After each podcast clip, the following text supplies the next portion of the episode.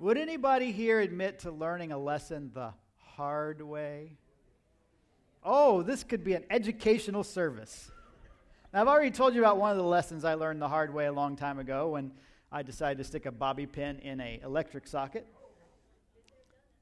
It's, it's very exciting for those watching, not so much for the person trying. Another lesson I learned the hard way we, well, yeah, I guess we moved to North Carolina to go to seminary.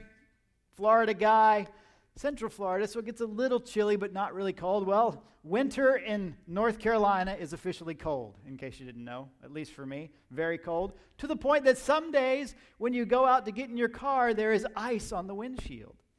And on certain days when you're in a hurry, you think, I need to get that ice off the windshield quickly so I can drive to school or take Denise to work. And so you think, what is the best way to get something cold off the windshield? Well, you go get a bucket of hot water, right?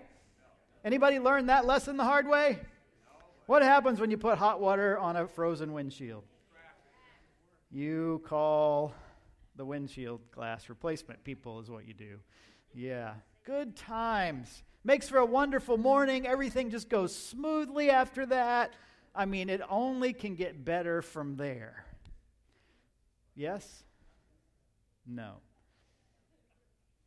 A lot of us have learned some lessons the hard way. I'm sure that if I were to open the floor and let you guys share some of those, uh, we could regale each other with our stories of learning. But I want to look at actually uh, someone who learned some lessons the hard way and shared them with us. And we find it in a most unusual, I think that's the word I want to go with, book of Scripture. The book of Scripture we're going to look at is the book of Ecclesiastes. Ecclesiastes is a fascinating book.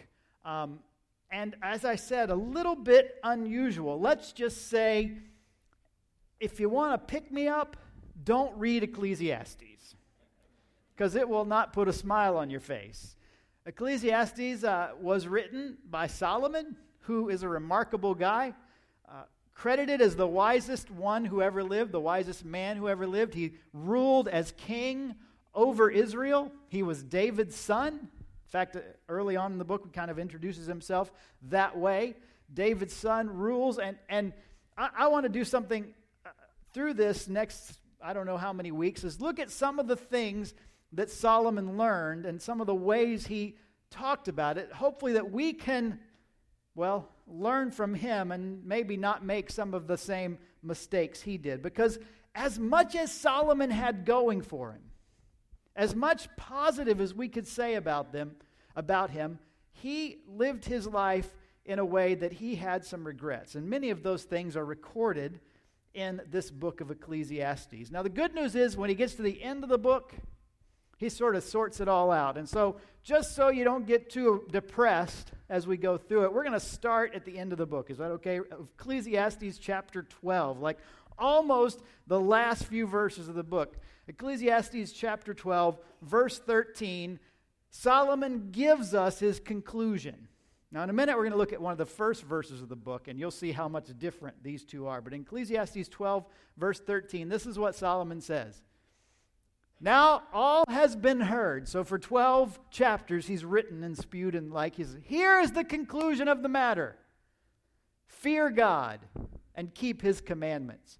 For this is the whole duty of man. And then verse 14, he goes on and says, For God will bring every deed into judgment, including every hidden thing, whether it is good or evil. So he, he sums up this book, as unusual as it is, and sometimes as hard as it is to figure out you know, what, what is the, the message or what it is about there by saying, here's the conclusion fear God and obey his commands.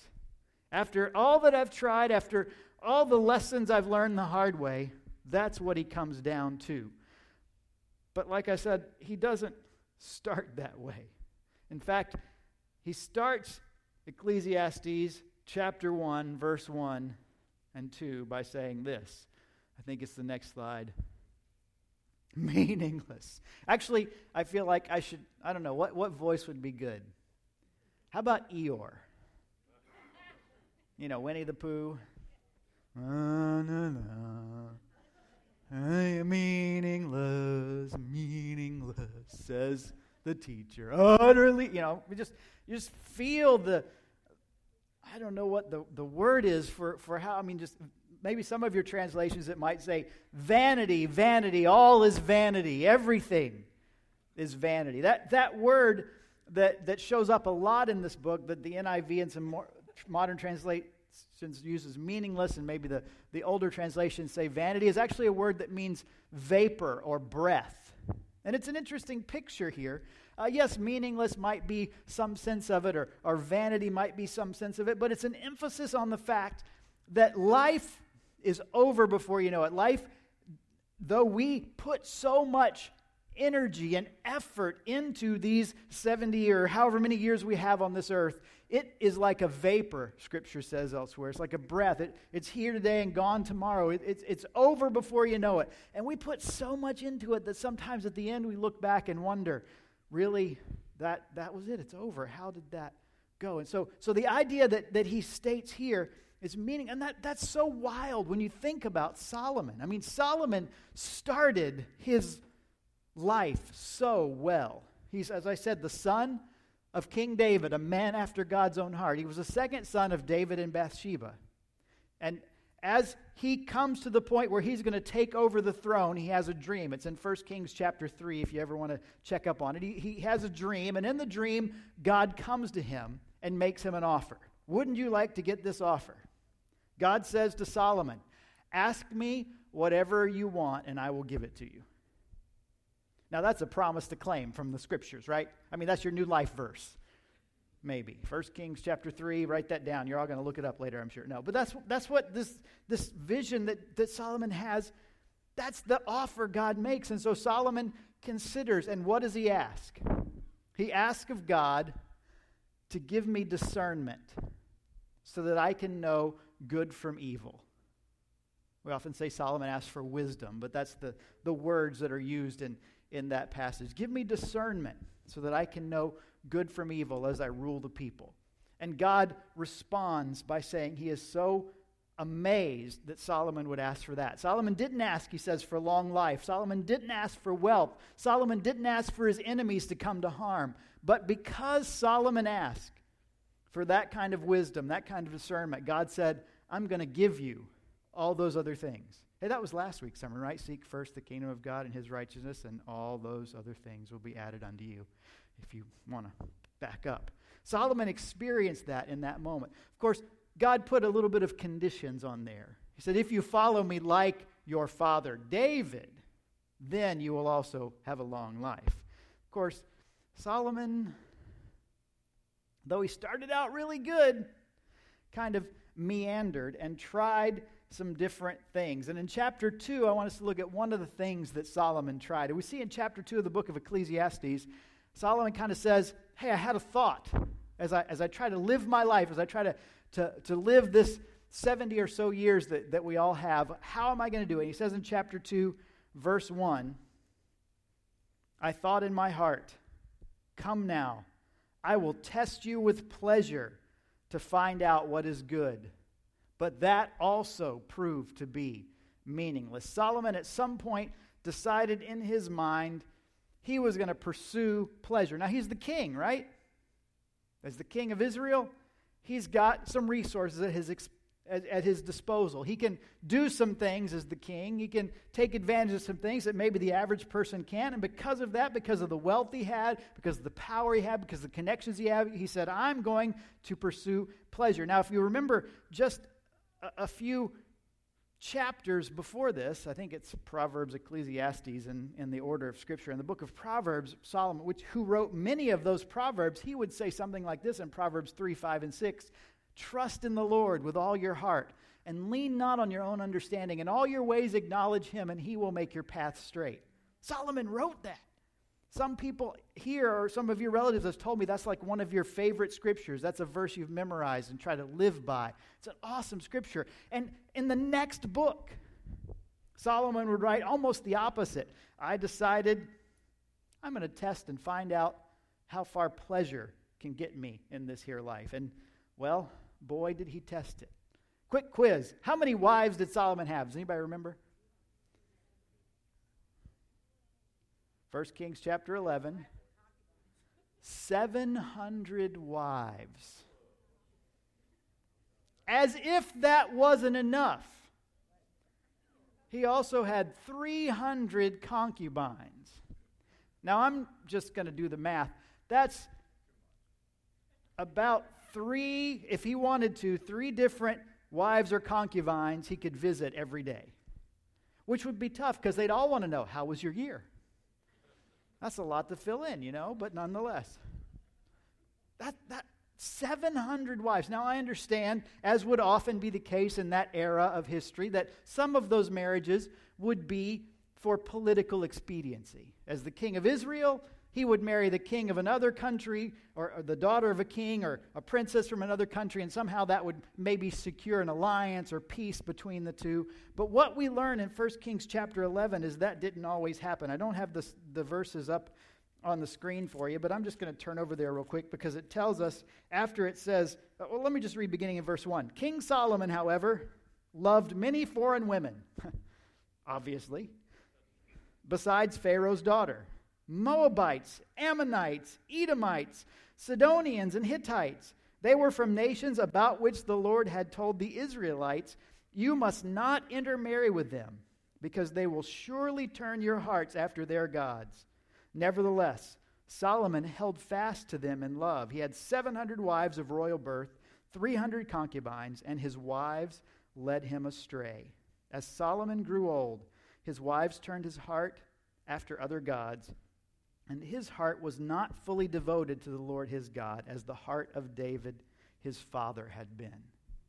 So, in his pursuit in that one arena of pleasure, marrying 700 wives, 300 concubines, the ultimate result was that each one of those marriages pulled him further and further away from David. Now, David had his own issues, yeah? I mean, I already said that Solomon is the second child of David and Bathsheba. And why is Bathsheba in David's life? Because when kings are supposed to go off to war, David's on the rooftop, and Bathsheba's a neighbor who happens to be. Is that where she got her name? She was taking a. I don't know. Probably not. She was bathing. He was intrigued, called her over, and it just goes downhill from there. She's pregnant. Her husband's out to war. He's a key general. It's, it's a really incredible story for the king of Israel, a man after God's own heart as we know him.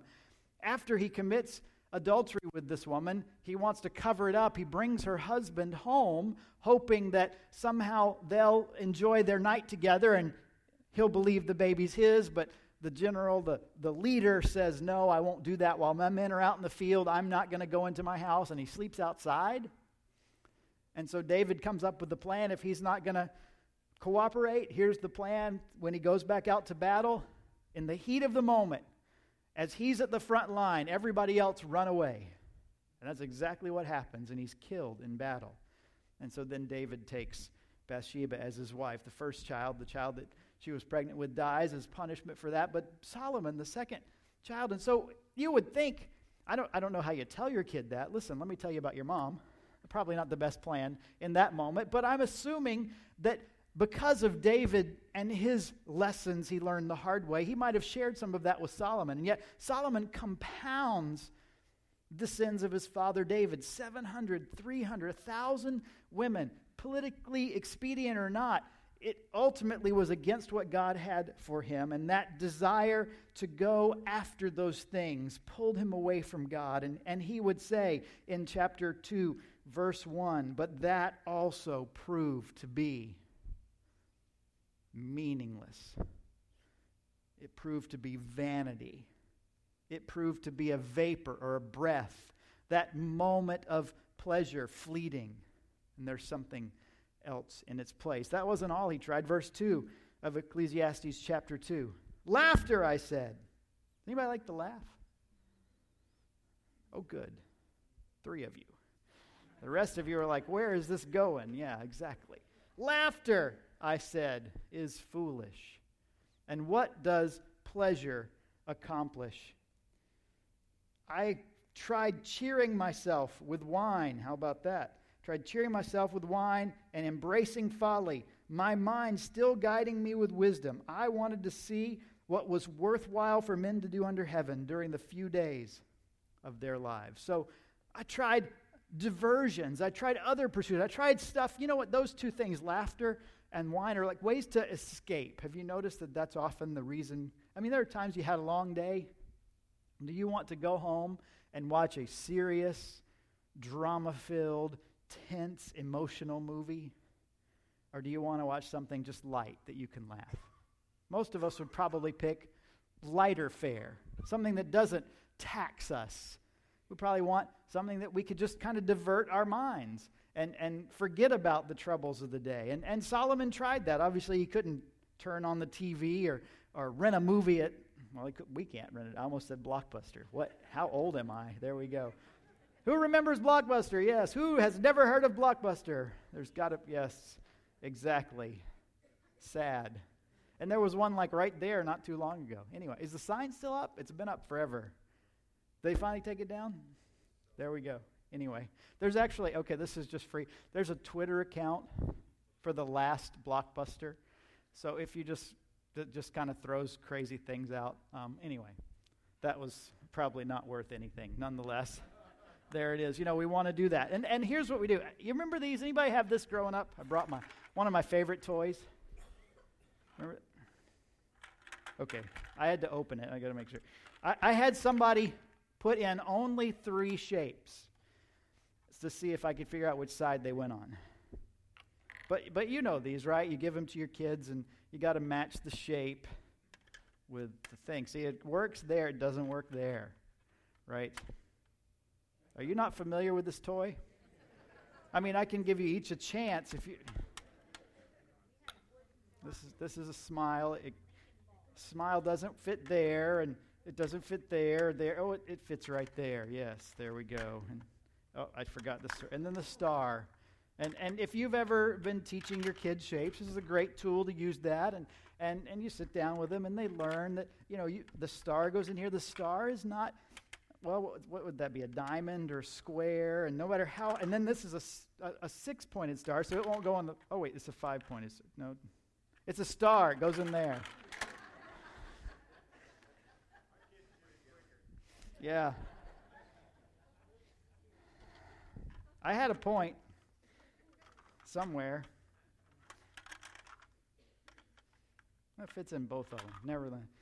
No matter how hard you try, you cannot put this shape in this circle or in this smile or in this square. And I have seen kids try awfully hard for hours on end to put this thing in the wrong spot. And it, it is remarkable. And you try gently. No, that's not right, honey. That's not right, honey. And slowly you try to encourage them until finally they get it right. Now, now we were fortunate. Um, I get in trouble for this, but but Price was good with shapes. In fact, his he could say parallelogram at like three or four years old, which was really remarkable. I, am amazed by that. I don't even always know what that is, but he was good at it. Um, but you know, this is just something. Here, here's my point. I really have a point with this. Yeah, I hope so. Is that what you said? Good, good. There we go. I just needed a few minutes off. I needed to divert myself. Um, this is kind of like Solomon. See, he, he had so much going for him, but he still felt, for some reason, an emptiness in his life. And he looked around for things that would fill that emptiness. And he would try to look at the pursuit of pleasure in relationships or, or laughter and that diversion or, or the pursuit of, of, of wine, he said, and that diversion. And he would try to shove that pursuit somehow in that hole in his life. And no matter how hard he tried, it just won't fill it. It just won't fit. It might get your mind off things for a brief while, but ultimately he would find out no matter what it was, we'd come back to his favorite word vanity, meaningless, vapor, breath, whatever the case may be there. And over and over again, he would do that. There are so many people, maybe in, in Hollywood, even that we could talk about. We think about in our world the celebrity culture. And it is remarkable to me how often these uh, young people, for the most part, rise to fame, and you would think have the world at their fingertips, all the money they could possibly want. And how often does the end of the story come back to they were in rehab here or there because the life they were living and the pursuit and the excess of their life ultimately proved to be too much for them? Why? Because there's something about us there's something about how God made us in His image that none of those other things will provide meaning. None of those things will ultimately fill that hole in our lives, no matter how wholly we pursue them, no matter how much effort and energy and time and expense we put into going after those things. None of those things will ever be adequate. In fact, one of the young stars that tripped up with issues of alcohol was uh, Shia LaBeouf. You might know him from some of the movies, including the Transformer movies, and I think he was in, several other ones uh, that, that you like. And he, at about 23, kind of got to a point where, where he needed to go into rehab. And one of the things that, that he was talking about in an interview was the insecurities that came in spite of his fame, in spite of how much money he made, he still felt insecure. And this is how he said it. He said, I have no idea where this insecurity comes from, but it's like a God sized hole. And if I knew, I'd fill it and I'd be on my way. That doesn't mean he tried to fill it with God. It just means he recognized there was an emptiness in his life. And I think his use of the word God sized wasn't like the God shaped hole of, of, I think, Augustine or one of the philosophers then, but rather it was this gaping hole in my life. I couldn't find enough to fill it. And out of that came this great insecurity. And you would think Solomon wouldn't have that issue. He, what, what would he have to be insecure about? He was the king, he was the son of David. And what was one of the greatest things he could do but build the very temple of God? In fact, in the next part of Ecclesiastes chapter 2, he tells us that another way he tried to pursue things to, to deal with the meaninglessness of life was in the pursuit of projects. He says in verse 4 I undertook great projects. I built houses for myself and planted vineyards. That's an important phrase there, isn't it? Houses for myself. We'll get back to that in a minute. I made gardens and parks and planted all kinds of fruit trees in them. I made reservoirs to water groves of flourishing trees. So, so Solomon poured himself into these projects. Now, now notice it says I built houses for myself. Now, I said he built the temple. You know how long it took him to build the temple? Seven years. That's a pretty major project.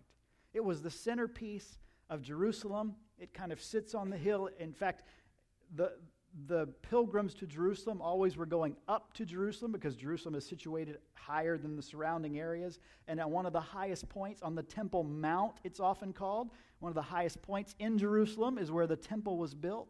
And so Solomon, for seven years, devoted the resources of Israel to the exacting specifications of God to build this temple. And it was magnificent.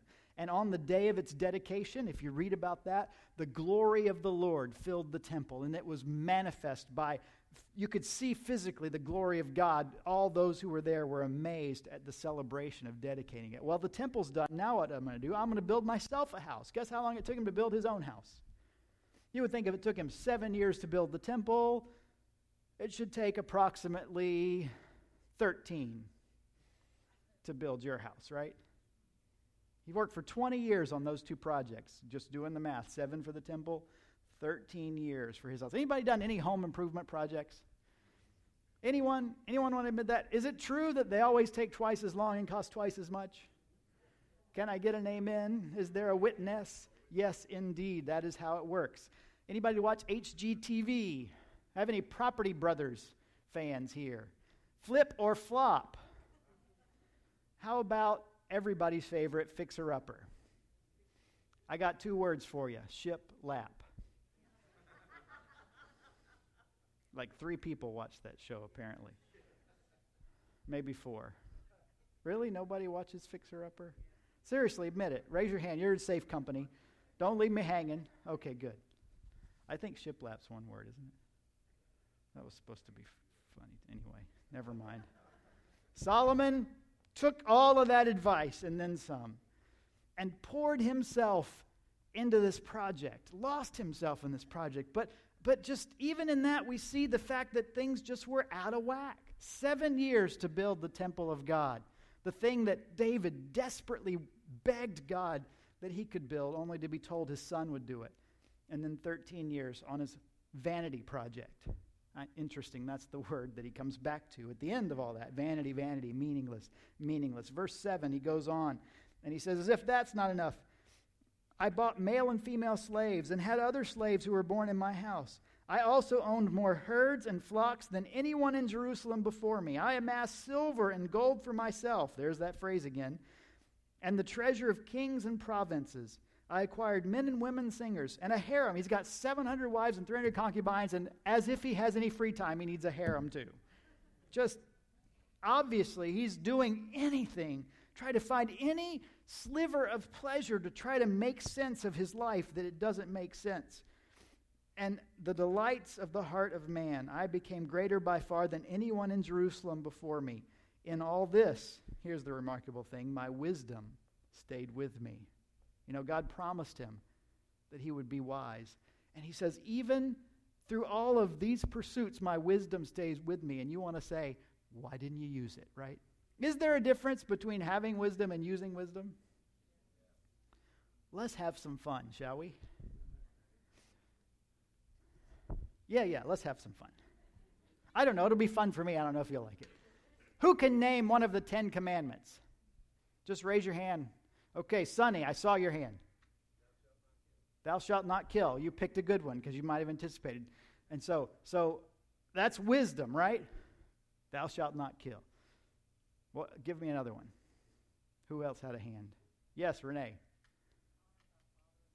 Honor thy father and mother. That's a good one too, right? What else we got? There's only eight to go. There's only eight to go. Thou shalt not steal. Go ahead, Karen. Don't put other gods before me. What else we got? Don't lie. Something about neighbors. Covet. We could. That's, that's about half, right? And if we spent the time, I'm sure, in this well-educated spiritual group, not only could we get the top 10 commandments, we could get all 613 commandments of the law, right? So, having said that, Somebody said, Thou shalt not kill, kill, right? And, and then Jesus took that and said, You have heard that it was said, Thou shalt not kill. But I say to you, you remember this part? Don't even hate your brother in your heart. So, all of us, thou shalt not kill commandment. Has anybody here, I don't have to make you admit it, you can just deal with this on your own. Ever hated your brother or sister in your heart? Uh oh. Dang, I hate that part. Okay, let's see. We got, thou shalt honor your father and mother. Okay, do we have any kids here with their parents? Oh, we got a couple right here. yes, indeed. Should I ask you or should I ask mom and dad? Mom and dad. Have these youngins ever not honored you by obeying everything you've said? We'll, we'll just let you pray about that. We don't want to put him on the spot. Did somebody say lie? Somebody say lie. Who has told a lie? This is a safe one, right? You don't feel bad about admitting that, yeah. See, knowing wisdom, not the same as using and acting on wisdom. And Solomon said, In all this, my wisdom stayed with me. And you wonder, how do you just kind of push that down? If God gave you this great gift, and I think that's just testimony to the faithfulness of God in his life, that he kept that gift in the midst of all of these things we've just looked at in, in this one chapter, this half of a chapter, where he recounts the things that he pursued, trying in some way to fill that hole in his life. And when you look at this, this last part is really kind of in material uh, goods. Um, you know, that's, that's kind of what's at issue there, that he amassed all these things and he had all these things going for him. Um, you think, well, you know, maybe we don't feel like that's an issue for us, but here's the phrase I think that shows up in our thinking, if not in our vocabulary, and it's the phrase if only. You ever use the phrase if only? I think I'd be happier if only And then something goes in that blank. I'd be happier if only I made a little more money. Or if only I, I, I was able to, to move into a bigger house. Or if only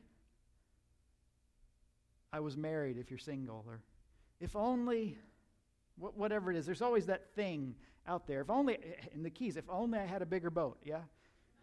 Everybody here say, I'd be happier if only I had a bigger boat.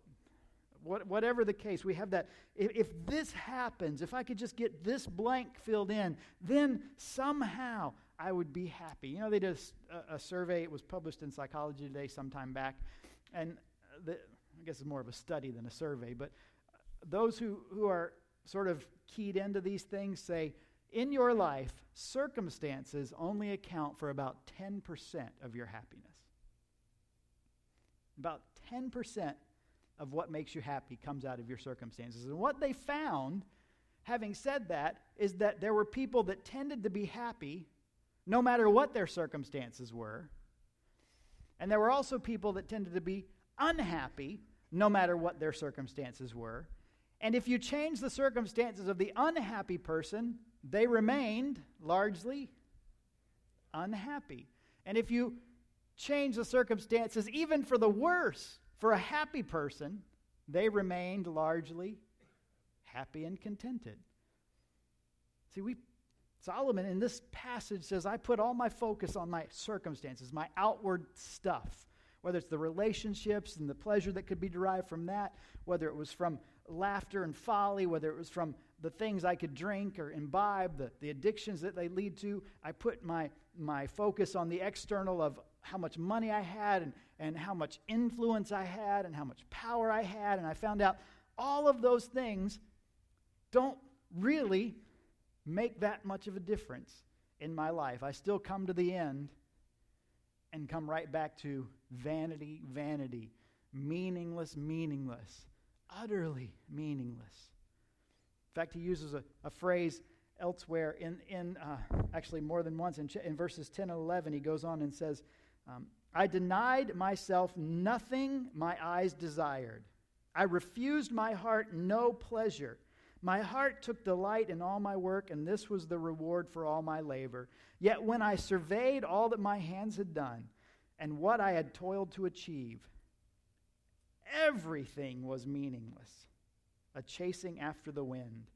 Nothing was gained under the sun. Everything was meaningless. There's the conclusion. All that pursuit of pleasure and delight and fun and wealth, everything is meaningless. I love that phrase, chasing after the wind. That shows up a lot in this book as well. And a better look at it, uh, one of the linguists looked at the phrase and, and says a better translation or better way of understanding it isn't, you know, chasing after something you can't catch because it's, you know, meaningless and not there. No, it's better uh, shepherding the wind, trying to harness and control that which is inherently unharnessable and controllable. Now, anybody sail here? I know we have some sailors from time to time. I sailed once.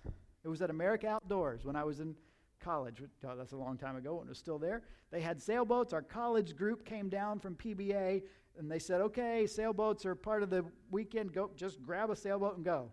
Thought it sounded like great fun. Wind was blowing. I'm like, what could possibly go wrong? Hopped in the boat, and that thing took off. I was like, this is easy. This is great. How do I get back? Because the wind was blowing that away, and shore was that away. Right? I mean, I thought, how hard is it? I've harnessed the wind. Now, I know there are experienced sailors in this room that could probably explain in detail how to get from out there back here, but here's how I do it I wait for the guy with the motor to come get me and drag me back. That's easier than that whole tacking thing, I figure. Because, you know, those boats are an investment to the guy on shore, and he's watching these crazy college students take off in their sailboats going, yeah, this is not going to end well. But, but you know, so we think shepherding the wind or harnessing the wind we get, but shepherding to somehow, uh, what's the old phrase, herding cats? Anybody cat lover here? We'll pray for you. No. Um, cat, lo- herding cat. You know, if you have a dog, dog is man's best friend. What do they call cats? Demons? Is that it? Okay. I didn't know. Good to know. I know we have a few, you know, the, the, idea of, of herding cats is kind of the, the joke there, but that take herding cats to the nth degree. Shepherding, controlling, moving, tending to the wind. It's impossible. You cannot do it. And no matter how hard you try, no matter how much effort you put into doing something that's ultimately impossible to do, you get nowhere. Dr. Henry Cloud is a Christian psychologist, and, and he wrote a book, um, The Law of Happiness, actually. And one of the things he says in that book is when you pursue the things that do not have the power to make you happy, you are then ignoring the things that do. And much of our lives, Solomon would say, much of his life was spent pursuing the things that did not have the power because he's just given the, the list of things that he tried. None of them worked. Pursuing the things that he thought could make him happy that ultimately couldn't.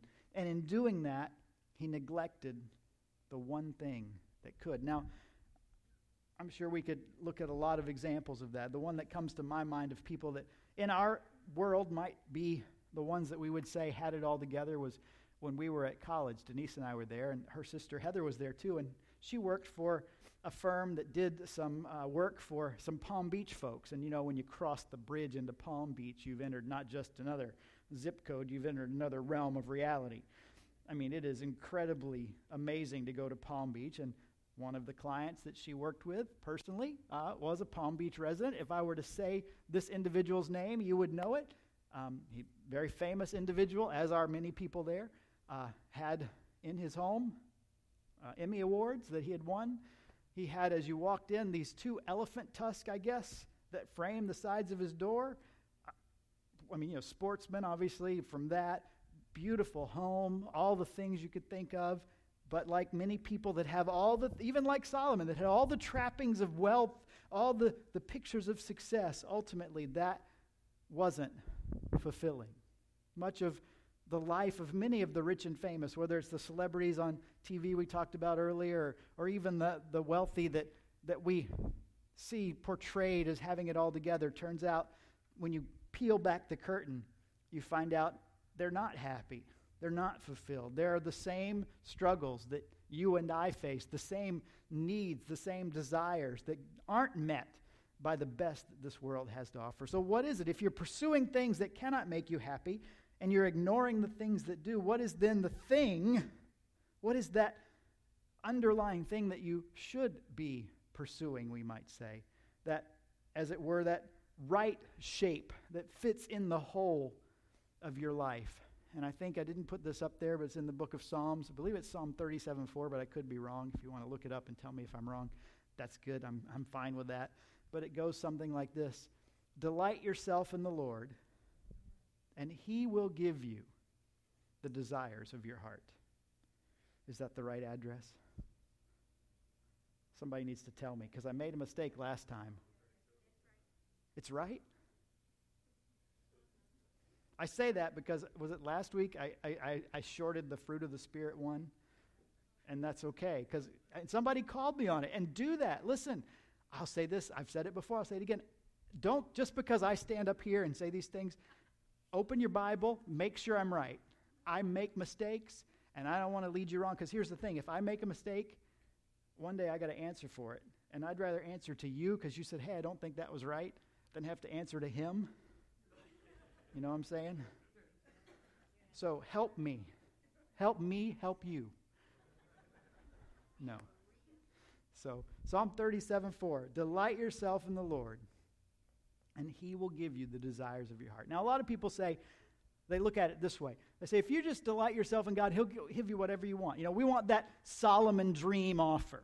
We want that, tell me what you want and I'll give it to you. But I don't think that's what that verse means.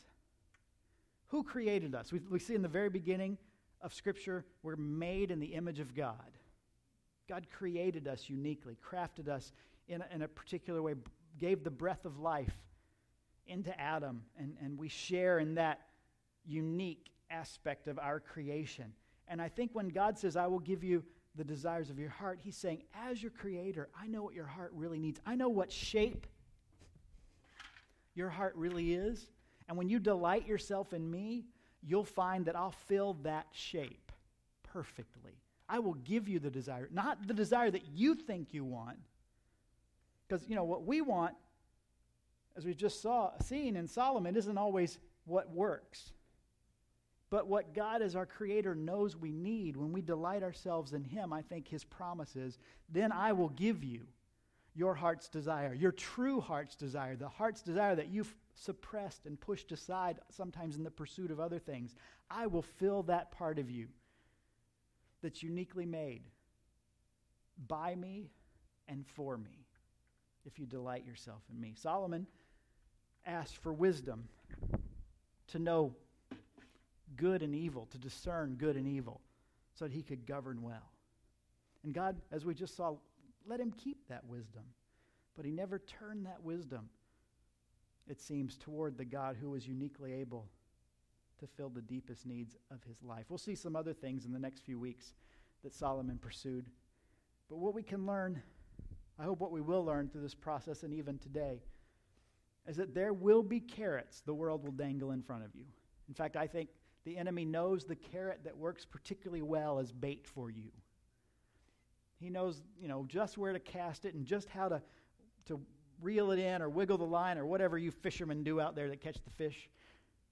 He knows that. He knows you. He studied you. And he'll throw it out and he'll dangle it and he'll wait for you to bite.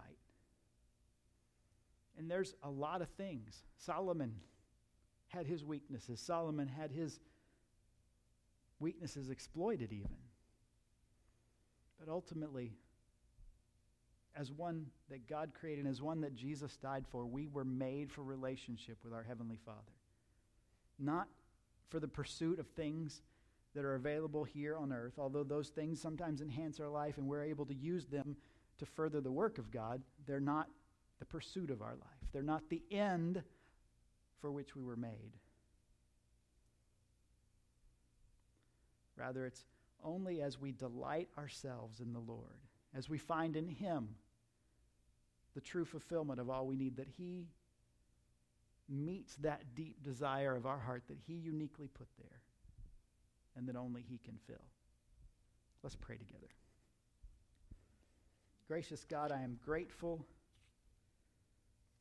for what you have done for us through your Son, Jesus.